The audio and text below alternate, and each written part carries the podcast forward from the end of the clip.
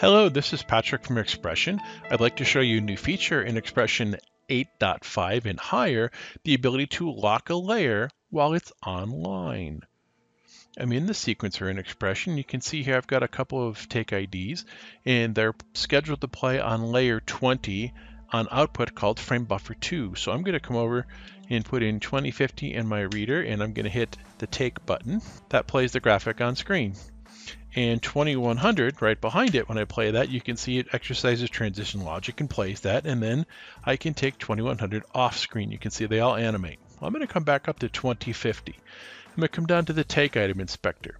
And down here in the field for target, you'll see that there's a spot to pick a frame buffer and a layer. And there's a new checkbox called lock layer when online. It sees that it tells you that it's locking the layer, preventing other items from being taken online or taking this off without taking this graphic off first.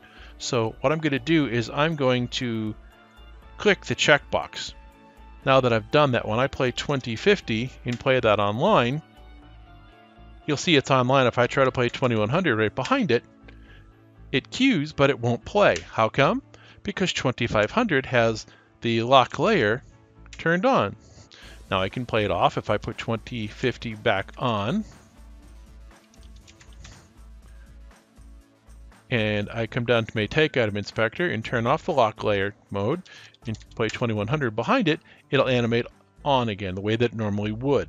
But if I want to lock that layer so that nothing else can take its place, that's what this checkbox is about. Now if I try to play 2050 behind 2100, it won't go.